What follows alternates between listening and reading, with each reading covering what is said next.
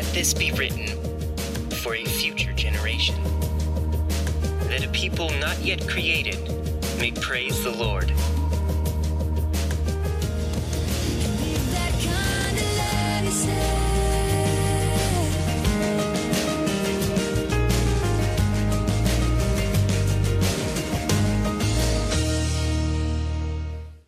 Well, I want to say good morning to everybody here in this room. Uh, my name is Brett Corton, and I have the privilege of working here at the Menlo Park campus with our middle school and our high school ministries and with our incredible student ministry staff here and at all of our campuses.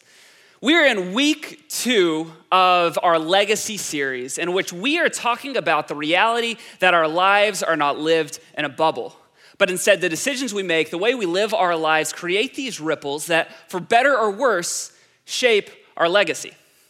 And just as a fun little example of this, let's take Marvel movies. How many of y'all have seen the Avengers Infinity War? A lot of you.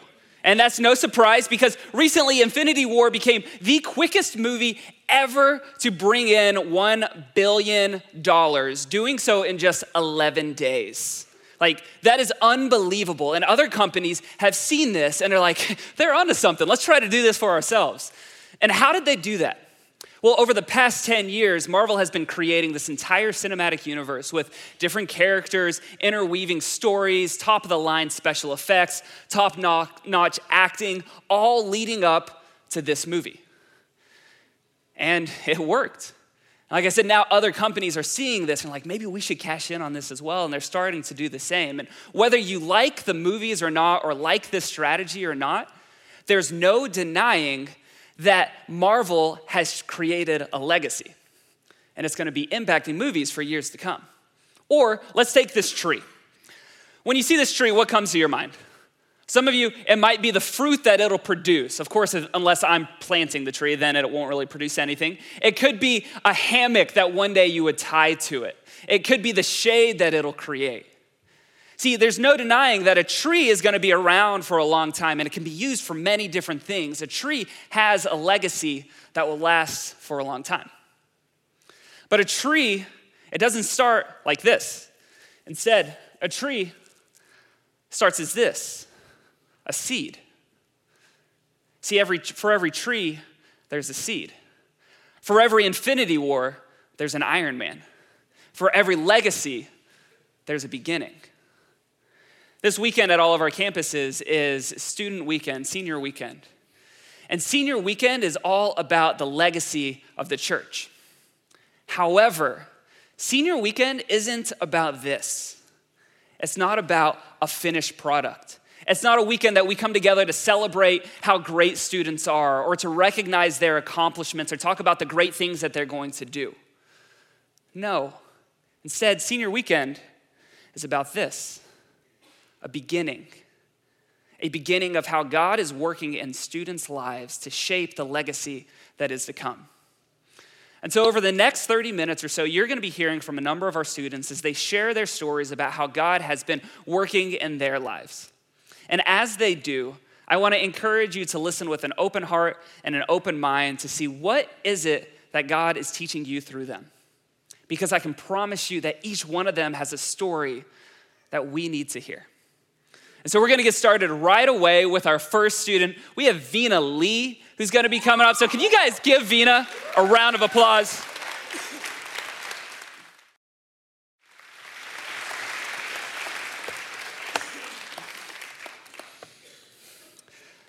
Well, every legacy has a beginning. You just heard from a number of our students as they shared about the beginning of their stories and the moment or the moments in their lives where they saw themselves and they saw God differently and their new story began. So, the question for you and here, for all of us, where does your legacy begin? We are all leaving a legacy, whether we like it or not. Where does yours begin? About 2,000 years ago, a fisherman named Peter, along with some of the early followers of Jesus, started the church in Jerusalem on a day that we call Pentecost. And as Dave said earlier, we are actually celebrating Pentecost across the globe this very weekend. It's the day that the Holy Spirit filled up Jesus' followers, and they went out that day and in the years to come to tell people about life with Jesus and invite him into this community. And now, 2,000 years later, here we are. And talk about a legacy. But for Peter, that day wasn't his beginning.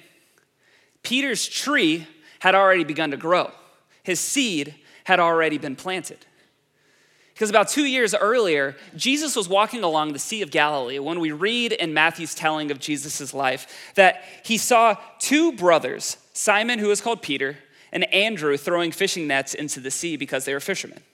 And Jesus said to them, Come and follow me, and I will show you how to fish for people. Immediately, they dropped their nets and they followed him. Now, for a brief moment, I want us to look at this passage and try to understand a little bit about why would somebody stop everything, drop everything in an instant to follow Jesus? Well, back in those days, life of a fisherman was pretty challenging. It was a job that was basically 24 7, 365. You'd spend your nights on the sea catching fish, then you'd spend your days underneath the hot sun fixing your nets, just prepping for the next night. In that community, though their job was something that was necessary for the local economy, when people saw them, they didn't really see them with much respect, didn't really view them with high regard. Most, most fishermen were fishermen simply because it's what their family always did, and that's what they would always do. And now let's add Peter to this story. We know that Peter was likely in his early 20s, and we read from other stories about Peter that he's impulsive, he's unstable, he's outspoken, and he's strong willed. Now, if you were going to start a church, would you pick this guy? If you were to ask somebody at that day, what kind of legacy would Peter leave? Most likely they'd say, well, not much different than any other fisherman. Maybe he'd leave a boat or a good job, or maybe they, he'd be remembered for a legendary catch he had one night. But what we remember him for today? Absolutely not. So, what changed? What changed to move Peter from fisherman Peter throwing his net on the shore, from the shore to starting the church Peter who we remember today? It's simple. Jesus entered his story. You see, when Jesus saw Peter, he didn't see what the rest of the world saw. He didn't see his current job. He didn't see Peter's accomplishments. He didn't see his failures or his GPA. No, oh, when Jesus saw Peter, Jesus saw someone he loved. Jesus saw somebody that he wants to spend his life with. Jesus saw Peter as someone who was made for so much more than fishing. He saw Peter, he knew Peter, and he invited Peter to follow him. Now, have you ever had a moment in your life where maybe you're feeling down on your luck, or um, maybe you're stuck in the same old, same old, and all of a sudden somebody comes up to you and says, Hey, you know, I think you would be really good at doing this one thing. And then all of a sudden, just those simple words change everything. Like your mood changes, you get excited about it. When I was growing up, I was a swimmer, and I can still remember my freshman year sitting at our league city swim meet. When after one of my races, this guy came up to me who was like just a legendary swimmer in our state, and he goes, Hey man, you know, that was a pretty good swim. You should really think about joining our club team. And I remember sitting in that moment, just sitting there, like looking at him and being like, What? You? You? You're talking to me? Me. You saw me swim. You, one of the best swimmers in the country. You see me, a tiny prepubescent kid from an eight person team, and you think I could be part of your team? Do you actually think I'm good enough? I imagine this is a little bit of how Peter was feeling that day when Jesus looked at him and said, Peter, follow me. What, Jesus? Me? Me? You're, you're talking to me, Jesus. Jesus, I've seen you this past year. I've seen you teach. I've seen the things you do. And you want me, a fisherman? You've got to be crazy. But you see, once again, Jesus didn't see Peter the way that the world sees Peter. Jesus doesn't take the greatest and make them perfect. He takes the broken, the rejected, the average, and he builds a legacy. Peter, I see you. Peter, I know you. Peter, follow me. Every legacy has a beginning. Once again, we are all leaving a legacy whether we like it or not. The question is, where does yours begin? Maybe for you, your legacy is rooted in a desire to make your name great or a desire to be known. Maybe for you, it's found in your kids and a hope that one day they will succeed. Maybe you're in here and you feel like you're still standing on the shore throwing your net into the sea.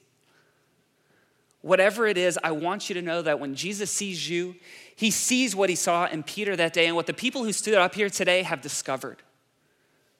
That he doesn't see you as your job successes or your failures. He doesn't see you as your, your resume or your job title. He doesn't see you as the good things that you've done or the bad things that you've done. He doesn't even see like the ways you're gonna mess up in the future. If you read Peter's story, you find out that Peter denies Jesus. You find out that he cuts off somebody's ear, that he runs when things get tough. But yet, Jesus saw him and said, Peter, follow me because it's not about you, but it's about you letting me plant the seed and begin the work in your life. Follow me, and I will build the legacy through you. See, when Jesus sees you, he sees the same thing he saw in Peter, and he gives us that same offer. Will you follow me? Will you let me take your seed? And follow me. You know, once we answer that call for ourselves, we begin to realize that this isn't even just about us.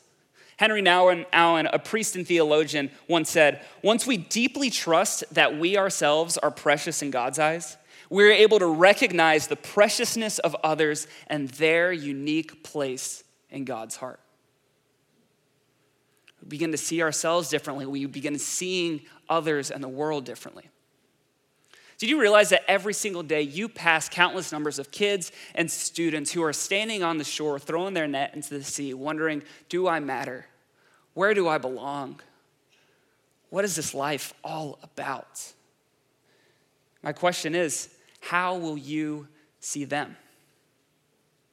Will you see them as the group of people that you don't understand, or will you see them as a group of people that you want to know?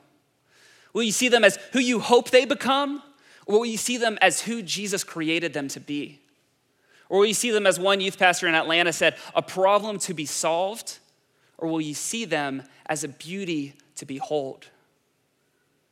See, Jesus saw Peter and 11 other teens and young adults, and he said, I want to build my legacy through you. Come and follow me. What if this church became a place where every single student knew that they belonged here because there is a God who loves them, who sees them, and invites them to follow him. Parents, what if as you're taking your student to tutors or to uh, practice or helping them study for a final, you just stopped for a moment and said, Hey, I love you. And I want you to know that there is a God who loves you for who you are. I wonder how that would change things. What if, when we showed up at church on Sunday, you took it upon yourself to high five every single kid and student you saw just to let them know, I see you and I am glad that you are here? What if, before uh, making judgments about students based off of what we see in the news or what we see walking down the street, we actually took time to stop and to listen to them? I see what happened in Santa Fe on Friday and what's been happening across our country. And I'll tell you that it breaks my heart to know that there are students in this world who are in so much pain that they feel like they need to resort to violence. And it breaks my heart even more to know that there are now students who are living in fear, wondering, is this gonna happen to me? Church, that is not okay. And I can tell you that when God sees those students, it breaks his heart as well because we were never meant to live this way. He sees those students, he knows those students, he loves those students. And, church, students are crying out to be heard. And if the church isn't the people who is stepping into their lives, who's listening to them, who's loving to them, who will? My hope isn't that every single person in here joins our student ministry. I don't know some of you, that wouldn't be a good idea, trust me. But what I do hope is that Menlo Church becomes a student ministry. That we become a place where every single student knows that they belong because there is a God who sees them, who knows them, who loves them, and who invites them to follow him. Because that's the same way that God sees us, and he invites us to be part of the legacy that he is creating. Every legacy has a beginning. For you, for me, and for students, it begins when we take this seed, we give it to Jesus, we let Him plant it, and we follow Him. Will you guys pray with me? God, we love you so much for who you are. God, we thank you that just as you took Peter 2,000 years ago, God, you invite us to be part of what you're doing here. God, we thank you that we have life in you. God, I thank you that you are a God who gave your life for us, that you loved us so much that you stepped into this world so that we can know life with you. And that when you see each one of us, you say, I love you more than anything. God, I ask that this week, as we leave here, God, that you give us your eyes, that we see kids and students and see everyone we come in contact with the way that you see them as people who you are hoping and desiring to start building a new legacy in their lives. God, we love you. In your name, amen.